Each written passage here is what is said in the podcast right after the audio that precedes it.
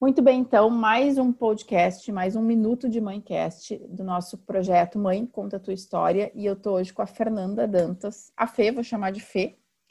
É, e a Fernanda, cê, nem perguntei, Fê, você fala de onde? De que região você fala? Eu falo de São Paulo, mas eu sou natural de Belo Horizonte. Eita, então tá, São Paulo, natural de Belo Horizonte. Adoro os mineiros. É, então, Fê, por favor, se apresente, conte a sua história. A Fê é mãe do Luigi, ela vai contar um bocadinho aqui como é que ela chegou nessa trajetória dela. Então, a palavra é sua. Toca daí. Obrigada, Gabi. É, eu sempre me apresento como mãe do Luigi. É, quando a maternidade veio, meio que isso sobrepôs qualquer outra apresentação que eu pudesse ter na minha vida, assim. Mas eu falo que eu não sou presa nesse papel de mãe. Ele só sobrepôs a outras coisas que às vezes a gente se apresenta como profissional, como outras coisas, e eu sempre me apresento primeiro como mãe do Luigi. Então, como eu te falei, eu sou natural de Belo Horizonte, mas eu já saí de lá faz um tempo. É... eu conheci o pai do Luigi, a gente fez tudo bonitinho conforme o figurino, né? Então, namoramos, moramos juntos durante um tempo, a gente se casou e decidimos ter o Luigi. O Luigi foi uma gestação muito planejada. É, foi até, eu falo, eu brinco que a gente é até meio nerd, assim, a gente estudou muito antes sobre concepção, sobre parto, a gente participou de todos os grupos de gestante, foi tudo muito planejadinho. O que, que eu falo que foi muito bom? Ter estudado antes dele nascer me ajudou a mudar muito a minha visão sobre criação, do jeito que eu entendi as coisas que antes da gente ser mãe, a gente até nos estudos não vem tanta clareza só depois que a criança chega, né? Mas mudou muito a visão minha que eu tinha, assim, muito míope sobre crianças e eu comecei a estudar muito sobre criação e isso me chamou muita atenção. Foi bem, assim, intenso o período de, de gestação com esses estudos, foi bem legal. E aí tudo seguiu muito certinho. É estudei muito sobre parto e eu tinha na minha cabeça que eu ia fazer um parto normal e tudo estava dentro dos conformes. E aí foi o primeiro baque de a maternidade, a gente não controla nada. Você sabe eu... que essa, essa sua frase, eu vou te interromper só para fazer um comentário dessa sua frase. Sei lá, você, eu acho que é. Já falei aqui com mais de 30 mães é, nesse projeto do, do Mãe Conta a Tua História. E não passou nenhuma mãe por aqui que tenha dito assim: Cara, não, nunca perdi o controle na maternidade. A frase que mais se repete é: a maternidade veio para me mostrar que a gente não controla nada. E é exatamente isso que você está trazendo, né? Já começa lá no parto, a gente já começa, às vezes, na gestação, às vezes começa na uhum. gestação, uhum. a gente não controla nem o nosso humor mais, não controla nem o que, a gente vai comer, o que não vai comer, porque se comer isso afeta aquilo, se fizer isso afeta. Então, é, é uma perda de controle, é um descontrole generalizado, eu brinco. E eu falo assim que como uma controladora em, em, recuperação constante, que sou eu, é assim, cada dia é uma lavada na minha cara, sabe? Tipo, você não tem controle de nada, Fernanda, se acalma. E o parto foi muito claro, porque estava tudo planejado e eu fiquei assim em trabalho de parto ativo cerca de 12 horas. Eu cheguei a ter 10 centímetros de dilatação, mas o médico é, entendeu que já tinha passado do tempo, eu já tinha muito tempo de bolsa rota, e ele entendeu, olha, a partir daqui começa um risco. E aquilo para mim, o Luigi tem quatro anos, eu ainda lido com isso. Eu ainda lido com essa frustração de não foi da forma que eu planejei, não foi da forma que eu queria. Então, essa é uma coisa assim que eu falo até pouco, porque ainda me incomoda. E é engraçado como tem coisas assim que pegam a gente e incomodam. Ainda dói. Ainda dói. É uma coisa assim, impressionante. Mas enfim, o Luigi, graças a Deus, nasceu muito saudável, tudo muito bem. É...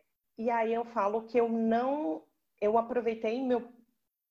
Vamos dizer assim, eu hoje olho para trás e entendo que eu não aproveitei o meu puerpério como eu poderia, porque eu ainda estava muito na roda da loucura da mulher que trabalha, que dá conta e que faz coisas, então eu não parava. É, eu acho que essa frustração do parto normal não ter acontecido, eu tinha uma cobrança de tipo, agora, agora então eu não vou poder baixar a guarda, agora eu vou ter que dar conta de tudo. E eu falo que eu tive um, um baby blues assim pesado que o pai do Luigi nem ficou sabendo. Que eu entrava para dentro do chuveiro, tinha aquelas crises de choro, passava o dia inteiro muito, muito perturbada e não falava para ele, porque eu queria lidar com tudo sozinha. Era como se fosse uma compensação do que, que eu não, não tive de controle do parto, sabe? Cara, eu, eu escuto isso assim e eu me identifico muito, porque eu vivi uh, algo muito semelhante e, e vejo cada vez mais que isso é muito natural, isso é uma coisa muito comum e que se fala muito pouco sobre isso. E olha que, que coisa doida, a gente não consegue. É tamanho a, a, questão da culpa que a gente carrega por não dar conta daquilo que a gente não precisa dar conta, literalmente.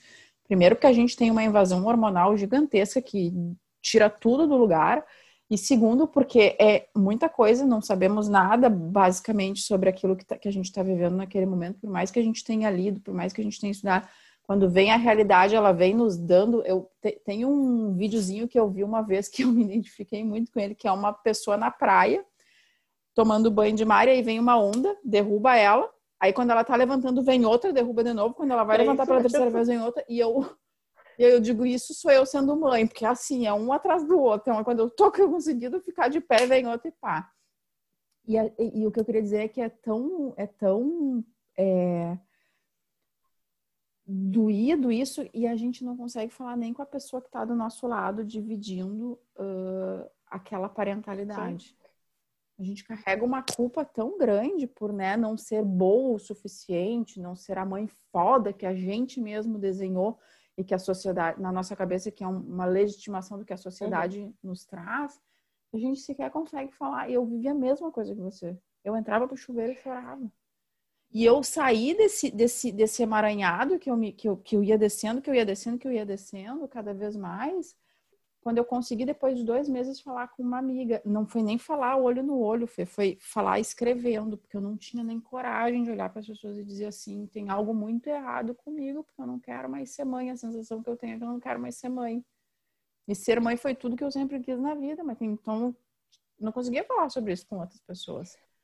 É muito Sabe doido. uma coisa que hoje eu olho para trás e, e, foi um dos motivos é, de hoje eu, eu, ter a intenção e, e, trabalhar direcionado um pouco com mães, a gente pode falar disso mais para frente, mas foi assim, a gente estuda muito, as mães que estudam muito antes, é, que tem esse perfil, a gente estuda muito sobre parto, amamentação, cólica, é, se empedra ou não empedra, é, como que embrulha a criança.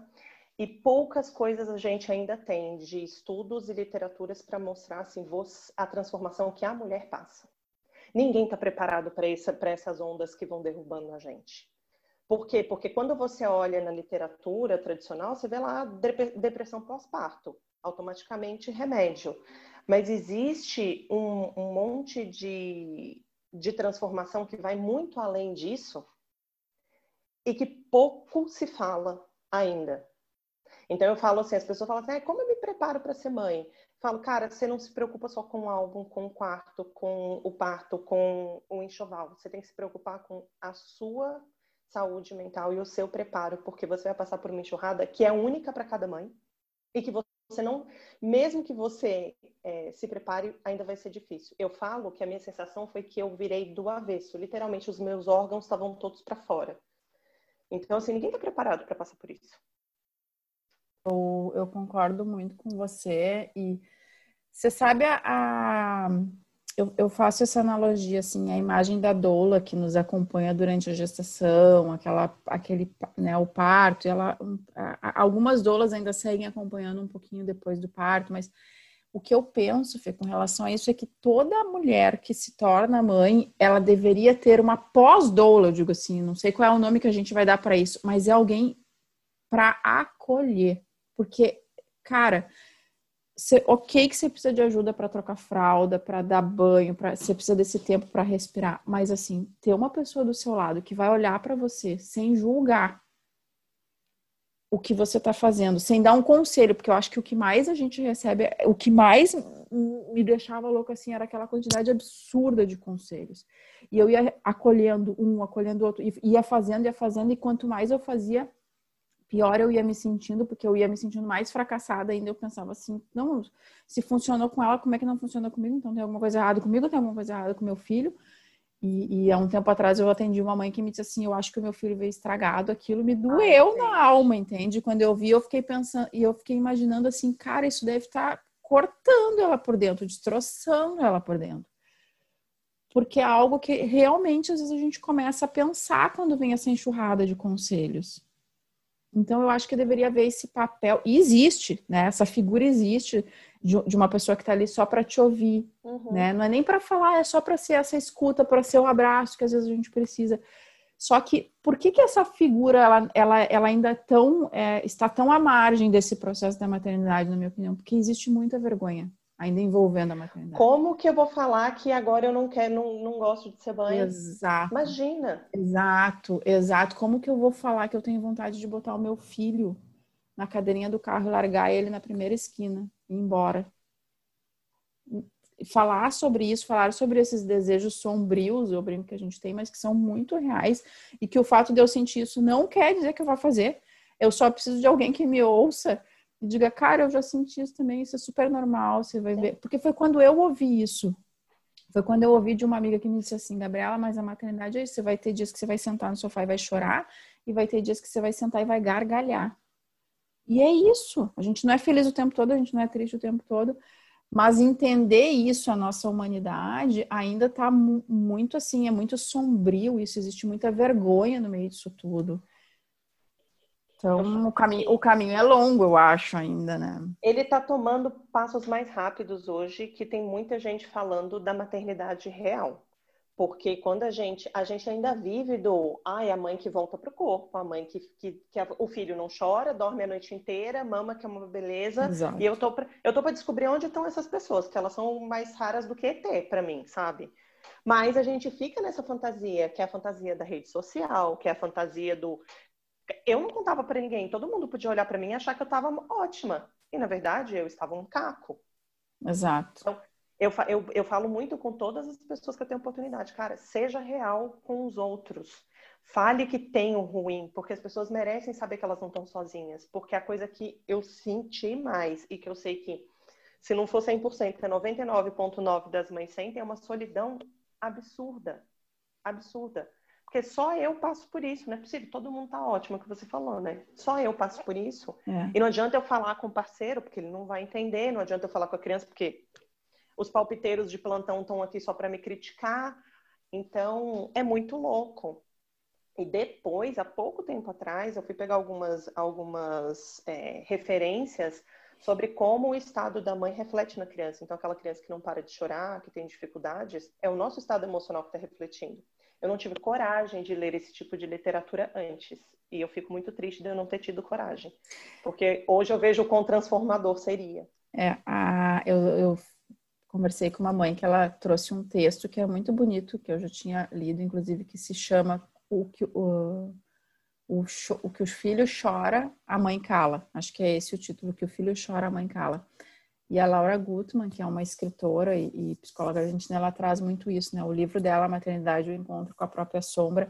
Mas eu falo, e eu falei isso com uma outra mãe, foi que esse livro a gente deveria ler na gestação.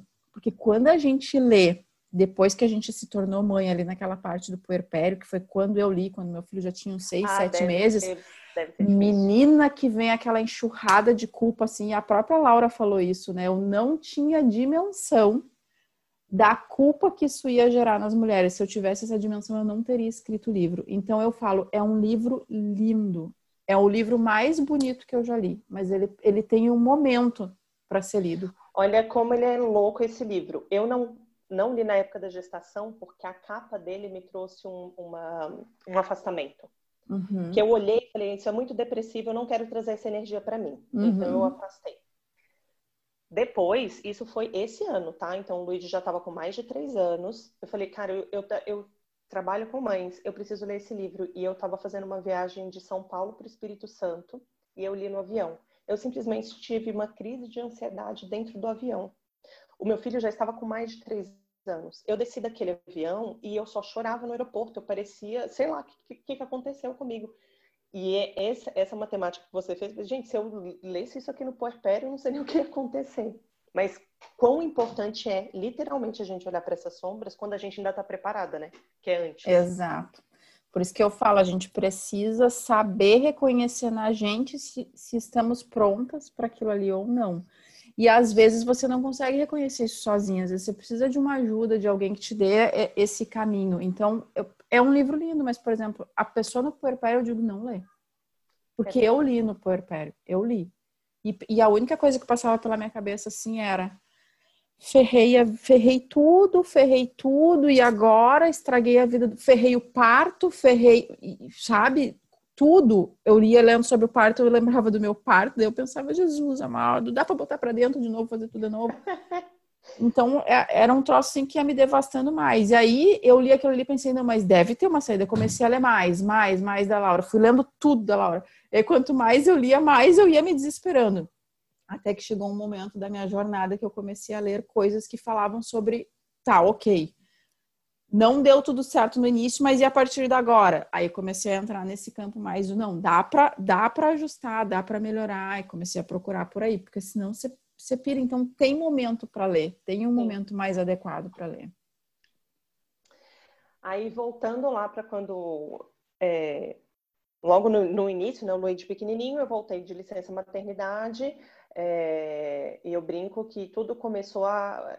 Eu voltei para o escritório, para o mundo corporativo, e foi muito engraçado porque eu questionava tudo, achava tudo inútil, tudo, todas as discussões bestas, eu, nossa, virou uma loucura na minha vida.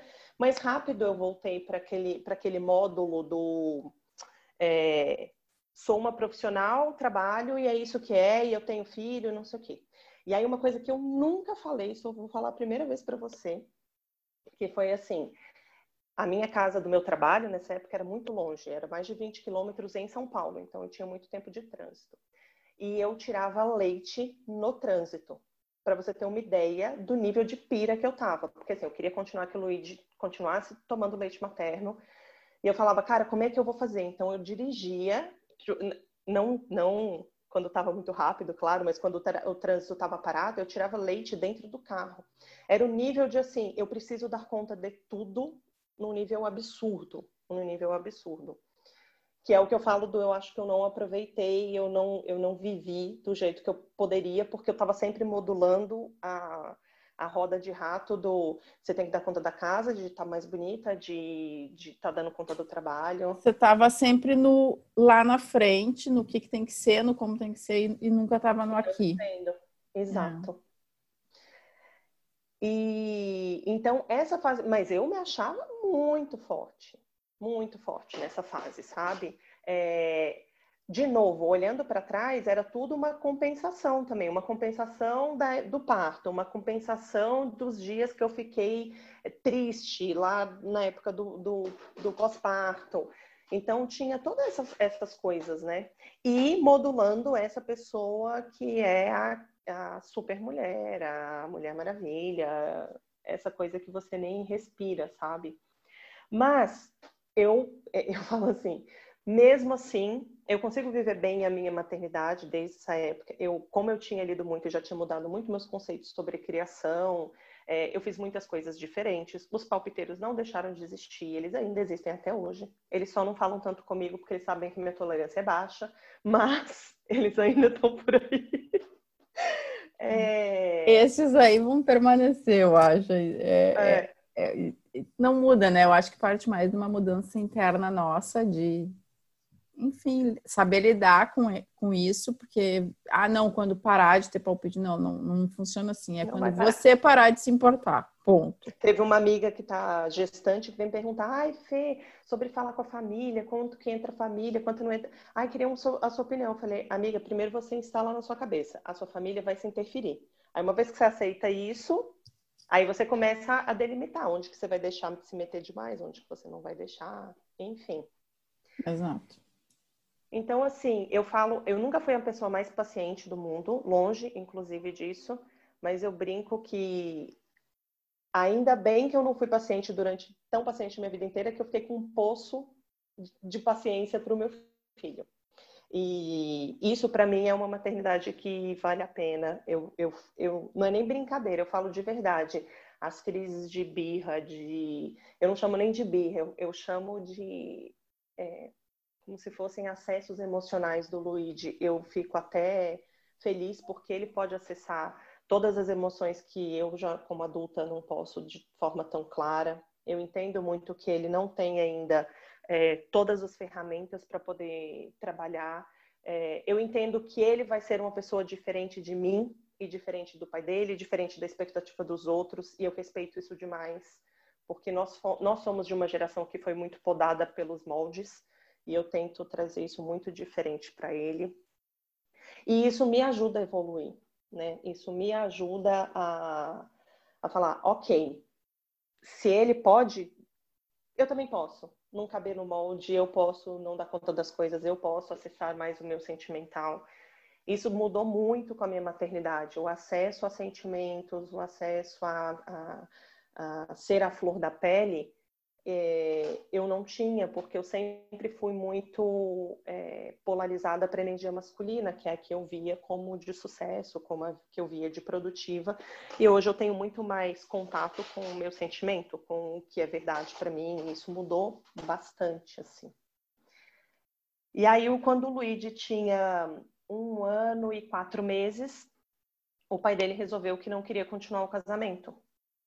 Então, foi um segundo baque é, de desestruturação, de enfim, e agora, né? Seguir todos os roteiros, todos os planos e agora.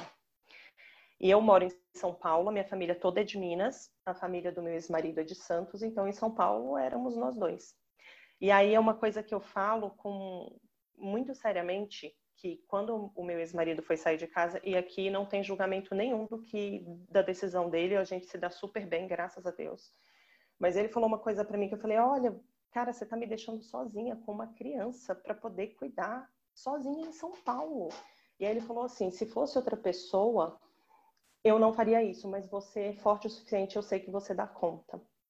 Então, quando a gente se cria essa armadilha de ser forte o tempo inteiro, a gente cria essa carcaça e para o mundo a gente, por dentro a gente nem é tanto, né? Mas dessa pessoa que, ai, tudo bem, se frustrou com o parto, mas ok, que não passou por, uma, por um baby blues pesado, mas ok, e que tirava leite no trânsito e ok, e de repente ouvi isso de um companheiro, a gente já estava junto há 10 anos, falar assim, então, mas eu sei que você dá conta de criar um, ficar com uma criança sozinha. Que é um risco que eu vejo muitas mães correndo. É que isso que você está falando, eu chego a me arrepiar, assim, porque é algo que acontece muito, né? É, é uma frase uh, muito, muito comum, assim, eu acho, de vir do, do, lado masculino, né? Não, mas eu vejo você dar conta, assim, porque a gente tem essa coisa, assim, de precisar ser foda o tempo todo, né? Então, para garantir, é, para mim poder ter a minha estabilidade no emprego, eu preciso mostrar que eu sou foda. Então, você volta da licença toda cheia de, de medos, de inseguranças, de seja sobre como seu filho está ficando, seja como você vai ser recebida. Você, né, precisa estar tá sempre não, se, ah, se o que, que vão pensar se eu chorar, vão achar que eu, né, me fragilizei e tal. E aí vem isso, né? Eu só, mas percebe que por trás dessa frase, eu só faço isso porque é você, porque eu sei que você dá conta. É como se o outro tivesse te dizendo o seguinte, decidindo por você. Eu decido por você que você vai dar conta. Eu tenho certeza que eu dou conta. A questão não é essa. A questão é, eu quero ou não quero dar conta disso sozinha? Sim. A decisão não é sua, é minha. Percebe? E eu não tô aqui eu não tô falando, uh, Fê, que a gente precisa ficar num casamento para jogar isso, não, porque o outro tem que ficar, então se eu quero ficar. Não, não tem nada a ver com isso. A questão é que quando o outro me diz isso, é como se ele estivesse dizendo assim, não, é, eu tô fazendo isso porque eu sei que você tá. Não, você tá fazendo isso porque você entende que isso é o melhor para você, ponto. Assume isso. Eu brinco uhum. que a, a, melhor, o melhor presente que a gente pode dar para o outro, para o nosso filho, para o outro, para nós mesmos é a autenticidade. E é o que a gente menos tem no mundo de hoje. Quando a gente tem a autenticidade de dizer, cara, eu tô fazendo isso porque eu não suporto mais ficar aqui, porque eu não tenho mais amor, porque ou porque o amor, eu não quero que a gente entre num conflito tão gigantesco que a gente não consiga se olhar, porque nós temos um filho. Então eu quero que as coisas, né, enfim, nos distanciamos e tal. Ponto, tá tudo certo. Agora, jogar, por... não, eu tô fazendo isso porque eu sei que você dá conta. Um cacete, porque quem decide quem vai dar conta não sou eu. Então, você me perguntou se eu quero dar conta? Tem, tem alguns pontos nisso que você falou que são bem interessantes, que é assim, ele também falou essas outras coisas. A partir de agora, se a gente insistir, nós, a gente não vai nem conseguir se olhar e isso não vai ser bom. É, eu não dou conta de tudo isso igual você dá. E aí eu fico assim, tem toda a responsabilidade do outro, igual você falou, com certeza, mas eu, eu, eu, eu faço um trabalho interno de falar assim, aonde foi a minha responsabilidade? A minha responsabilidade foi de passar a sensação para ele que ele realmente não precisava dar conta do, do que fosse, porque eu daria. Deu, inclusive, que não... Exato na, na, minha relação não foi o caso, mas eu vejo muitas mães caindo nessa armadilha do ai não, mas ele não sabe trocar fralda, ele não sabe fazer a comida, ele não sabe não sei o que, ele não sabe. E eu assim, mas você deu a oportunidade? Mas se ele faz, ele faz errado. Aí eu vou lá e faço por cima. Falei, você está viciado em não ter ajuda. Você está cavando a própria cova, porque daqui a pouco você vai reclamar do outro, mas você que está se botando nesse lugar. Então é, um, é, é, é uma linha assim muito louca que a gente vive, né? É muito tênue, né? E, e se trouxe uma coisa aqui que é muito legal, que eu sempre falo, que é o certo e errado. Quando a gente vai para esse campo do certo e do errado, a gente está criando a barreira da resistência. Então, se eu vou para o outro e digo assim, você botou a fralda errada, errado para quem? Porque certo e errado é ponto de vista. Entende? Ok que ainda falava isso hoje com, com a Cris, que é a nossa, no, nossa amiga em comum, né? É, ok que existem regras sociais, que existem normas, que existem leis, mas percebe que eu posso interpretar uma lei, tá aí a jurisprudência, eu posso interpretar uma lei com o meu olhar e eu vou ter um ponto de vista, eu posso a mesma lei, a mesma escrita, um outro olhar vai ter outra conclusão. Então assim, quando você vai para esse campo que você está fazendo errado e por a gente socialmente ter muito domínio dessa questão da maternidade, do criar o filho, do educar o filho, e o homem ter um papel secundário, e historicamente ter um papel secundário, quando uma mulher diz para um homem que ele está fazendo errado, é como se eu tivesse legitimando aquilo. É meu esse papel, se você não sabe fazer, você não vai fazer. E, é, e, o, e, a, e o homem abre mão daquilo, ele sai, porque, pô, a pessoa que sempre fez isso está me dizendo que eu estou fazendo errado, então faça ela que sabe fazer melhor. E aí entra nisso que você falou.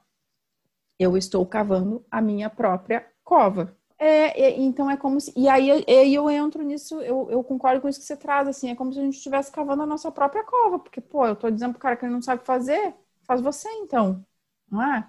E aí eu não, não abro espaço, a gente precisa começar a abrir esse espaço, isso tá na nossa mão, eu acredito muito que isso tá na nossa mão.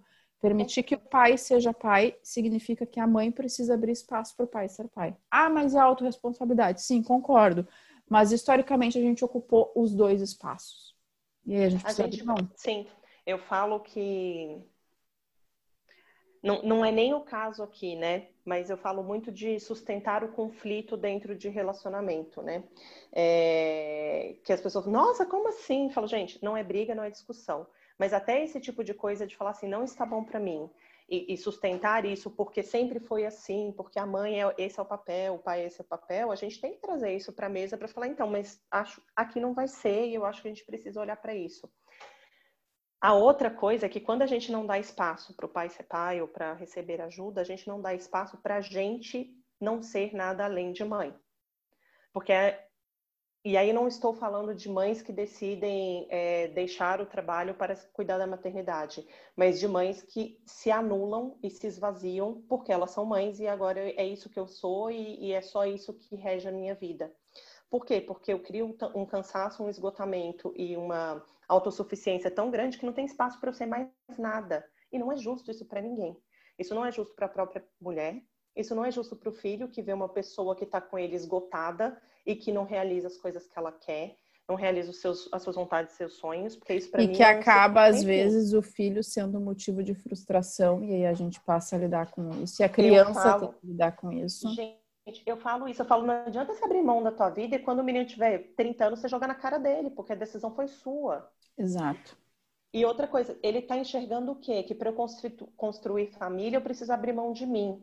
Quando que vai acabar esse círculo das pessoas poderem construir família e, e serem por elas próprias? Exato.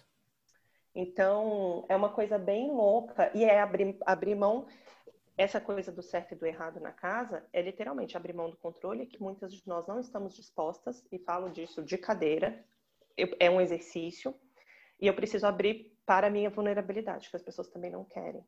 Então, é complicado. E aí, nesse caminho, depois da minha separação e depois de eu ter passado por todo o meu processo de superação da separação em si, é... o trabalho é, no mercado tradicional começou a não fazer sentido, eu falei, cara, e aí, o que, que eu vou fazer? E você ficou sozinha em São Paulo com o Luíde daí? Fiquei, fiquei.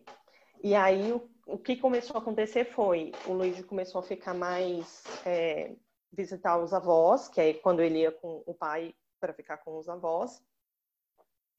Mas mesmo isso, eu tive que ficar assim, eu sou meio que colocar como uma obrigação na minha cabeça de ter esses espaços, de não invadir, não vou entrar aqui nos, nos, nos, loucos que eu passei pela minha separação, porque eu também tive estágios que não foram bacanas, sabe?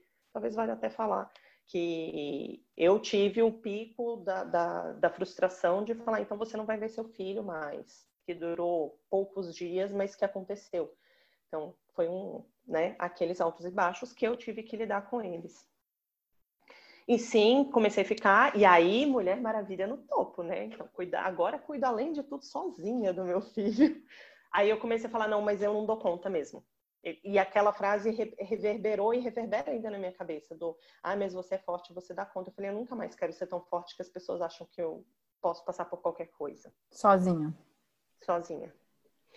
E nesse processo eu comecei a questionar, cara, acho que o, o trabalho tradicional não faz muito sentido para mim e tal, não sei o quê. E aí foi a primeira vez na minha vida que eu falei, o que que eu quero de verdade? Além de ter que fazer um vestibular, passar na faculdade, ter um trabalho, casar, ter um filho, que eu segui o padrão, o que que eu quero? No que que eu sou boa e tal. E nessa época eu falei, cara, eu acho que eu sei o que eu quero, eu quero trabalhar com falando de criação, porque eu tinha estudado muito, isso tinha me encantado, eu quero falar disso. E aí no meio do caminho, alguém falou para mim uma coisa e fez todo o sentido que é assim, eu não queria falar de criação, eu nunca quis. O que eu queria era olhar para as mães. Porque a gente fica nessa solidão, porque a gente fica nesse é, é aquele literal do quem cuida do cuidador. Quem que olha para essa pessoa aí que está se arrastando para cima e para baixo, que está querendo dar conta de tudo, enfim. E aí eu comecei meu processo de transição, de transformação, enfim, é, como a gente está falando de maternidade, isso foi é, janeiro do ano passado. Eu fiz a minha formação como coach, já tinha minha intenção de fazer minha transição de carreira. Eu fiz a minha transição de carreira é, no final do ano passado. Mas, é, e atendo mães, e atendo mulheres que não são mães também, mas o que eu comecei a perceber ainda de mim, é, quanto à maternidade, quanto a maternidade que agora é uma maternidade de um casal separado, que é diferente, né? Eu não tenho um companheiro dentro de casa para parentalidade, mas eu decidi olhar para o meu ex-marido como meu companheiro de vida na criação do, do meu filho. Então, eu tive que passar por cima do meu orgulho para continuar com essa relação, vivendo bem, pelo bem dele. Então, depois desses picos, a gente chegou num, num nível é, que eu, eu falo até que é de amizade, para poder tomar as decisões, para, é, para construir essa criação juntos, mas aí eu ainda me pego. É, tendo que me lembrar que não tenho certo e errado, ainda me pego tendo que abrir mão do controle, ainda me pego a falar, a, a ter que lembrar que sim, quando ele está na casa do pai é diferente de quando ele está aqui em casa, e ok, a gente precisa calibrar um pouco para não ficar uma coisa tão confusa é, pro Luigi, mas que eu preciso entender até que ponto vai. E aí, com a quarentena, com a pandemia, aconteceu uma coisa muito louca, que foi assim, é, uma semana antes de ter o fechamento, lá no começo de março, eu estava participando de um processo de coaching em grupo focado em mães, e eu cheguei na conclusão que eu ainda estava altamente sobrecarregada, altamente cansada, e não só isso, eu estava. Depois eu fui perceber que eu estava num vício de cansaço, né? Que é muito comum entre as mães. Se eu não estou esgotada, que tipo de mãe que eu sou? Eu estou vivendo bem? Eu, eu namoro, não chego eu no saio? Eu não chego no final do dia e digo assim, ai, hoje trabalhei que nem um cavalo. Que tipo de pessoa eu sou? Que tipo de mãe Parece que não tem valor. Exato. É muito louco. Exato. E uma semana antes eu tive isso e todas as outras mães do grupo são mães casadas. E eu comecei a chorar e falei, gente, eu não tenho ninguém para me ajudar eu tô cansada e ninguém quer me ajudar, como vocês falaram, o que também é uma ilusão. Porque, primeiro, não é porque eu sou separada ou divorciada que eu estou sozinha. E não é porque uma mãe está junto com o pai da criança em casa que ela também não pode estar. Então, esse é um ponto que, com a quarentena, eu sei que a gente tem casos e mais casos de é, famílias onde só a mulher está cuidando de tudo. Eu brinquei até com, com uma amiga minha, ela assim, nossa, Fê, é tanta coisa para você agora com o trabalho. Eu falei, eu ainda prefiro, porque eu sei que eu tô sozinha. Se o pai dele tivesse aqui, eu tivesse passando tudo sozinha, como eu vejo outras mães, eu acho que eu já tinha matado ele aqui dentro de casa. E esse tem sido o motivo dos, dos grandes conflitos, assim, com entre certeza. os casais, né? Porque eu, eu vou falar isso aqui, eu já falei em outro podcast, mas vou falar de novo, porque é muito doido isso. Eu atendi uma mãe que me disse assim: o problema, Gabriela, é que antes, quando tinha o conflito, eu ficava com muita raiva e eu saía de casa.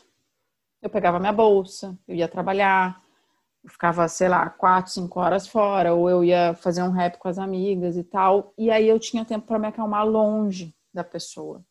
Agora, na pandemia, no auge da pandemia, na quarentena, os conflitos acontecem e não tem para onde ir, eu não posso pegar minha bolsa e sair, não tem, é, e ele tá ali, eu tô ali, e aí eu preciso ficar olhando para a cara dele, bem assim, ó, me diz, eu preciso ficar olhando para a cara dele e o conflito se torna inevitável. Porque percebe que existem uh, alguns acordos meio velados entre os casais, assim, né, de, de uma coisa meio assim de não, ele me ajuda dentro de casa. Já quando eu ouço essa frase, já me dá um certo arrepio. Já me irrita também. Do ele me ajuda. Porque, cara, tá, tá tudo bem, mas assim, ó, até quando a gente vai entender que fazer as coisas dentro de casa é nos ajudar?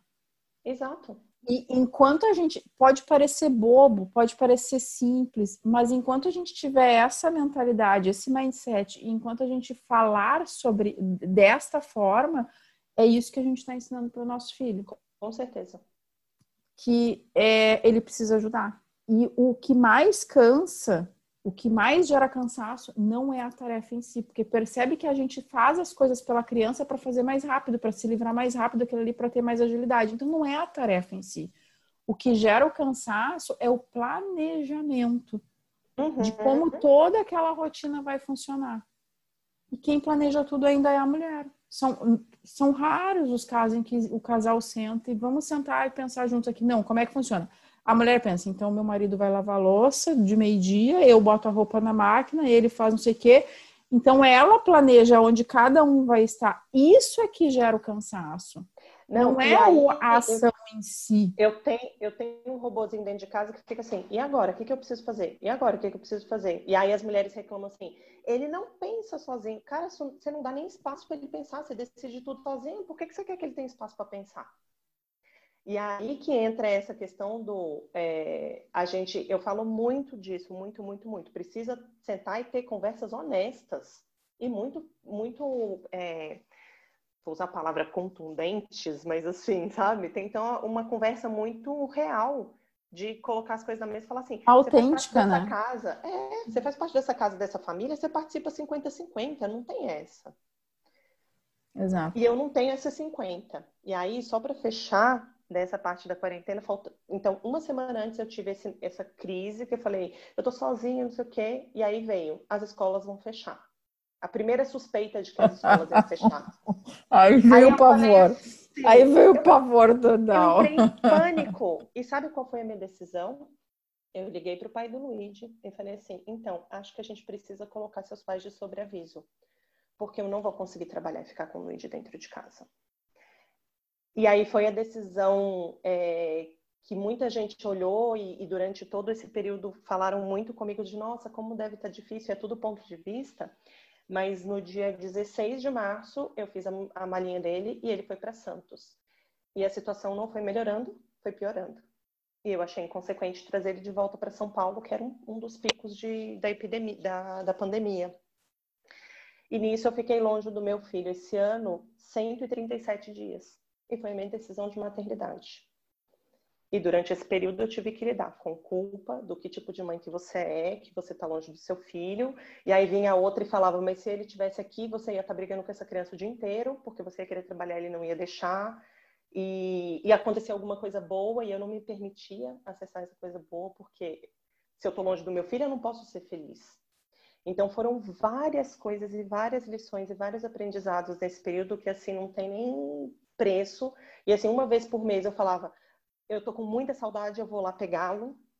E aí a gente conversava e o meu ex-marido falava assim: até que ponto essa vontade sua é egoísta ou não? Porque se você tá querendo só para matar sua saudade, a gente coloca ele em risco, e aí começa você a colocar as coisas em parâmetro, né? E eu falava assim, ok, eu não posso nesse momento porque minha saudade sobrepõe a segurança. Eu não posso nesse momento que a minha sanidade. E aí eu falei, gente, não é, ego, é, não é egoísmo eu estar longe dele para trabalhar. Do meu ponto de vista, a minha decisão foi: se ele está aqui dentro de casa, a nossa relação vai ficar tão ruim, tão ruim, que vai ser melhor eu estar com ele longe do que perto. E, e foi muito difícil, óbvio que foi. Depois que ele voltou, assim, foi, nossa, e aí ele voltou e foi difícil tanto quanto, porque agora eu tenho que trabalhar com ele dentro de casa, com uma criança de quatro anos, pegando fogo o dia inteiro. Mas é a hora que muitas mães vieram me falar assim, nossa, como você dá conta? Eu falei, amiga, do mesmo jeito que você dá conta com dois dentro de casa sem parar, do mesmo jeito que você dá conta sem seu marido te ajudar. Então, são, ou participar, no caso, né, participar, e são as coisas que a gente vê como que cada maternidade, cada fase, cada uma vai passar de um jeito, e nunca dá para eu falar, nossa, a da Gabriela tá mais pesada ou mais leve do que a minha, porque a gente nunca sabe o que que tá na casa da outra.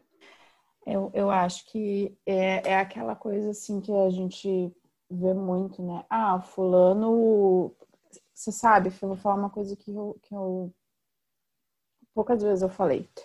Quando eu tomei a decisão de sair do meu emprego, eu trabalhava na Caixa Econômica, então eu era, tinha um emprego, eu era concursada, né? Tinha uma dita estabilidade, que eu não considero, mas enfim.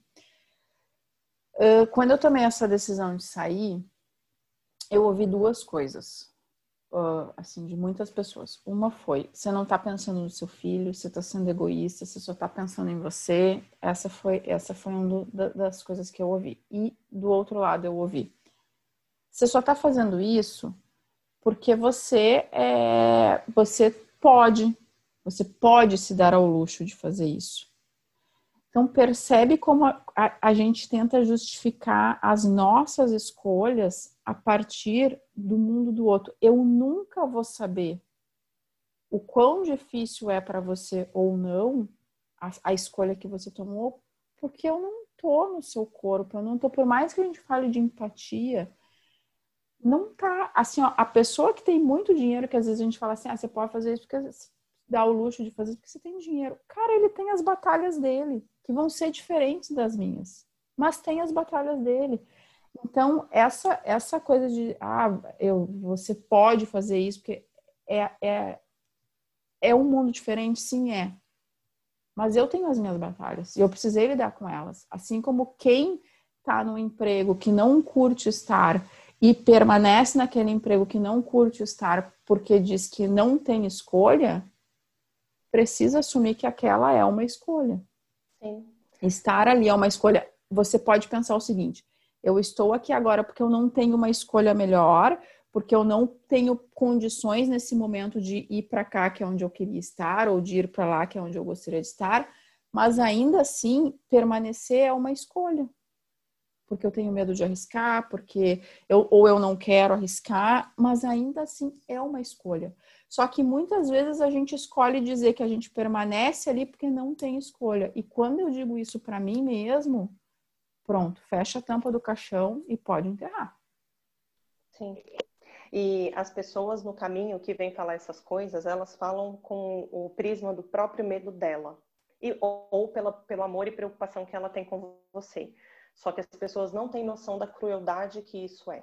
E eu ouvi de muitas pessoas, como você está aguentando? Você deve ter muita saudade, não sei o quê. As pessoas estavam compadecidas com a minha situação. E cada vez que alguém fazia isso, me lembrava de que eu estava longe do meu filho. Então, as pessoas não têm ideia de quando elas fazem essas coisas tentando ajudar, o tanto que elas mexem em feridas, o tanto que elas colocam em xeque questionamentos e decisões que a gente já se doeu para tomar.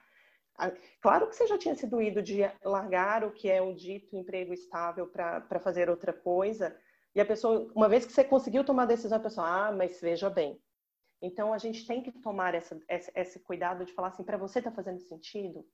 Para sua maternidade, para você como mãe, para você como mulher, faz sentido dentro da tua casa? Cara, então vai, o que, que você precisa de ajuda? As mães precisam ouvir mais isso do que uma opinião que é do prisma do outro e que não mede o tanto de ferida que a gente mexe quando a gente faz isso. E isso é muito importante. É, e, e é, eu sempre penso assim, né? Sempre que, que você sentir vontade de dar um conselho que a pessoa não tenha te pedido, porque tem vezes que a pessoa vai pedir, e aí tá tudo bem, você pediu, mas sempre que você sentir vontade e a pessoa não, não tiver pedido, é, cria um mantra para você. Pergunta: você quer? Você tá bem? Quer conversar? Pronto, no lugar do conselho você diz isso: você tá bem? Quer conversar? Olha, quer? Ponto. Ponto. E, e, e, o conselho ele não vem por mal. Não, Isso eu já me dei é. conta. Percebe que, os, percebe que os conselhos eles vêm das pessoas que mais nos amam. Eu brinco que o meu pai e minha mãe ficaram sabendo que eu larguei meu emprego três meses depois pela boca do meu filho, porque quando eu contei, gerou um, um transtorno para eles, uma coisa tão. A minha mãe falava assim: o plano de saúde! tá louca! Eu digo: tá, mãe, tá, mãe, tá, tá tudo bem, fica tranquila, tudo bem, eu vou ficar. Porque eles não estavam não, não, eles não conseguindo lidar Sim. com aquilo ali né? E, e então, assim, a minha mãe estava falando aquilo porque ela queria me sacanear? Óbvio que não, porque ela queria que eu ficasse num lugar onde eu não queria ficar. Óbvio que não, mas porque ela me ama. E porque ela tinha medo que aquela minha escolha fosse me trazer Sim. mais sofrimento. Só que só quem tá na nossa, na, na, própria pele sabe. E aí você falou um negócio lá no início, Fê, que é de conseguir reconhecer o que, que é bom e o que, que é ruim, o que, que me faz bem, o que, que me faz mal. E eu assisti um filme uma vez, que eu sempre falo desse filme, que é um filme bobinho, assim, água com açúcar, que se chama Noiva em Fuga, que é com a Julia Roberts e o Richard Gere. E aquele filme me marcou. Teve uma cena do filme que me marcou muito, que é quando ele pergunta para ela, porque ela, a, a, história é, né? Ela, ela chega para casar, nas vias de casar e nunca casa. Então ela tá sempre, ela chega na hora da decisão final, ela, ela recua.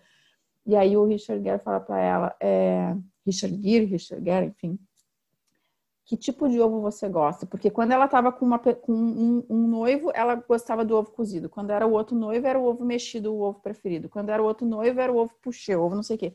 E ele fala, você não consegue saber nem que tipo de ovo você gosta. Tamanha era a desconexão dela com ela mesma. E aí tem uma cena do filme que ela pega e cozinha todos os tipos de ovos que ela e bota sobre a mesa. Senta na cadeira e começa a provar um por um. Para comer. O que, que ela estava fazendo ali? Descobrindo quem era ela. Porque quantas vezes a gente diz que gosta do ovo cozido porque o outro gosta do ovo cozido. E aí a gente passa uma vida comendo ovo cozido. Uhum. Porque é o outro que gostava do ovo cozido, e sequer a gente gosta do ovo cozido, mas a gente compra o que é do outro pra gente. Então, conseguir olhar para dentro de si a ponto de, de, falar isso assim: eu gosto de ovo cozido, eu não gosto de ovo mexido. Cara, você precisa se conhecer para poder falar isso. Porque às vezes a gente passa a vida comendo o ovo do outro, achando que é bom e quando vê... E é só quando a gente atinge esse, esse, essa decisão e que a gente fica nesse trabalho, porque eu falo que autoconhecimento é um buraco, não é um buraco, vai, é uma escavação que não tem fim. Você vai sempre estar trabalhando nisso. Que você vai poder bancar as decisões que você toma, porque elas são baseadas em você e não no outro. E aí não tem honestidade maior. E aí você consegue, com certeza, criar filhos diferentes do que a gente foi criado. E aqui, em nenhum momento, julgamento do como a nossa geração foi criada, porque foi o melhor que aquela geração pôde fazer. Mas hoje a gente tem muito mais informação. Hoje a gente tem muito mais coisa na mão. Então, eu falo assim, a maioria, eu não sei se você atende muitas mulheres assim, Gabri, mas é, pessoas que querem consertar os filhos, mas que precisavam trabalhar em si primeiro, Todas. Eu, eu vejo, eu, eu falo assim, eu acho que quase nunca deve ser uma questão da criança. Trabalhe em você, que você vai ter o reflexo disso tudo acontecendo. Nunca é uma questão da criança, a não ser que você tenha um é. caso de um transtorno, né? Uhum. Pode haver transtornos, mas ainda assim, quando tem o transtorno, obviamente que você precisa tratar a criança, mas tratar a família também, porque aquilo vai reverberar.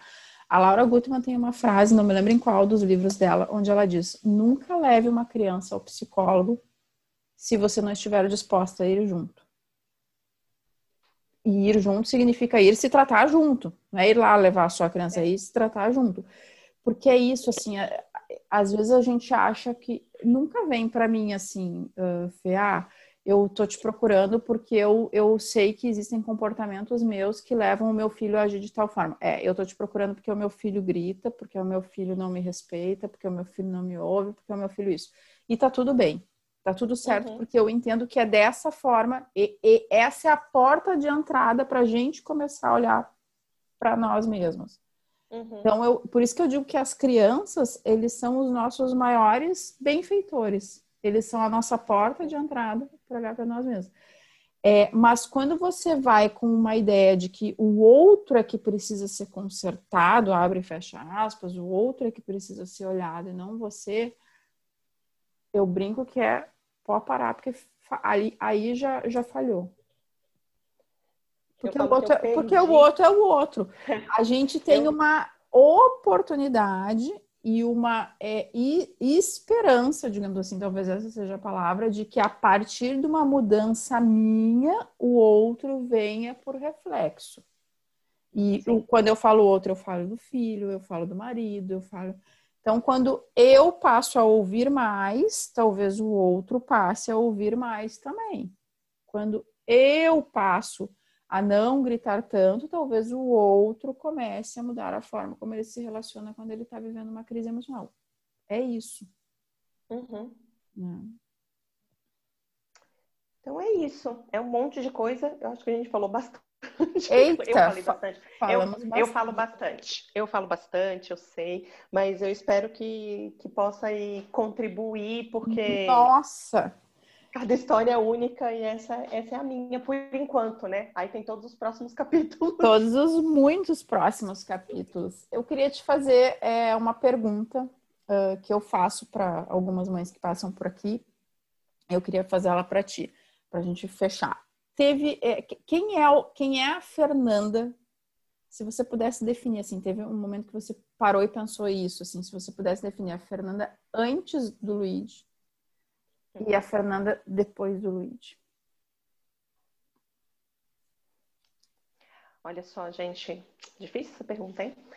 É, mas eu vejo a Fernanda antes do Luigi é uma pessoa altamente racional, é, disposta a fazer o que fosse preciso para realizar as coisas, que entendia sentimentos como talvez uma perda de tempo, é, que via muitos objetivos.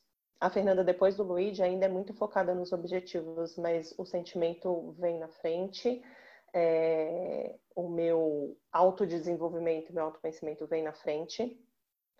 E esse ponto do autodesenvolvimento, autoconhecimento é cada dia eu tenho uma vontade enorme de me fazer melhor, porque eu tenho um motivador que cresce junto comigo para me para ser um, não um espelho, alguma coisa assim, mas que tenho esse motivador para ser melhor. E antes o meu objetivo de ser melhor era conquistar mais cargos, conquistar mais salário, crescer no, no, no, na profissão.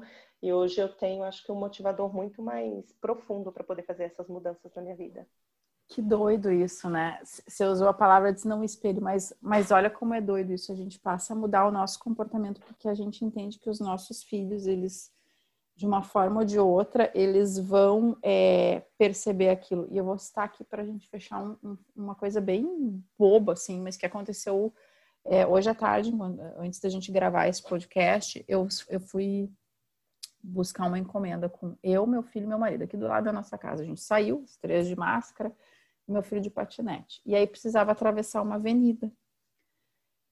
E a avenida tinha uma parte que você atravessava onde tinha era mais arriscado, porque vinha carro da, vinha carro da esquerda, vinha carro da direita, era um cruzamento, e do outro lado da rua era menos arriscado.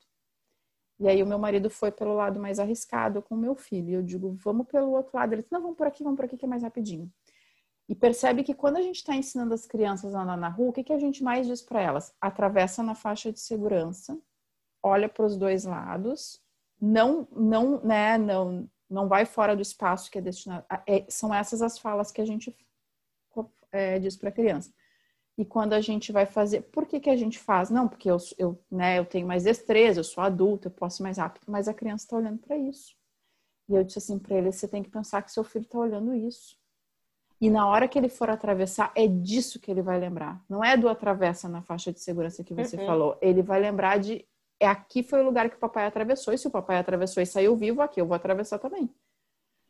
Então é isso, assim, é a gente o tempo todo fazer esse exercício do aquilo que eu falo eu faço, aquilo que eu falo eu faço, aquilo que eu falo eu faço, aquilo que eu falo eu faço.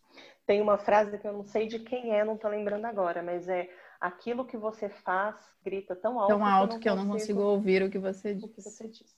Que é, é para mim o tempo inteiro, é assim, não adianta dar boca para fora eu tá falando um negócio e tá fazendo outra. E esse e é o exercício, é um exercício da maternidade, né? Esse é o exercício da maternidade. Então, é o, é o famoso não grita aos berros, não é? Gente, eu, eu vejo isso e eu fico assim, coitada, essa pessoa não tá nem se percebendo, não. cara. Dá, eu, me dá uma dor no coração que assim, ela não percebe o que ela está fazendo. É a desconexão, assim, mas é muito legal da gente, da gente é, poder trabalhar isso, poder começar a se perceber. E a criança está todos os dias nos dando a oportunidade da gente se olhar mais, da gente se perceber. E eu vejo que você faz muito isso no, no, no, seu dia a dia, assim, porque isso se tornou o seu trabalho. E eu penso assim que, não querendo puxar a lenha, é, a brasa para o nosso assado, como a, como a gente diz aqui no Sul, mas, mas é isso, assim, é, é a coisa mais linda do mundo você poder trabalhar com algo que todos os dias te mostra como você ser melhor. Como você pode ser melhor. Não é, não é sobre o outro, é sobre mim.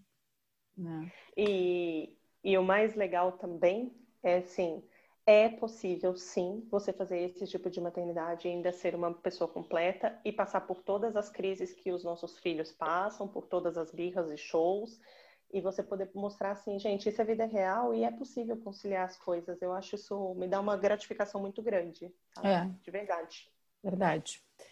Fê, gratidão imensa por você ter topado estar aqui, compartilhar a sua história. Eu acho que cada história é, é, é única. É... E só o fato de você vir aqui contar a sua história já mostra o quanto você está buscando se compreender, o quanto você está buscando ajudar outras pessoas a se compreenderem, porque contar histórias tem a ver com isso, tem a ver quando a gente conta a nossa história.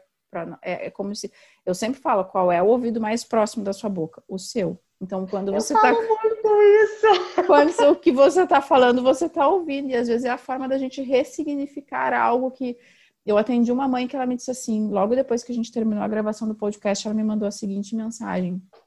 Nossa, eu, eu, eu agora que eu terminei de falar, eu tô olhando para minha história com outros olhos, porque antes eu olhava para para minha história e pensava quanta cagada eu fiz. E agora eu tô olhando para ela e pensando assim, nossa, como eu fui foda. E olha que bonito de ouvir isso. A Muito própria legal. pessoa conseguir enxergar isso a partir de falar a sua história, assim, 40 minutos que a gente ficou ali.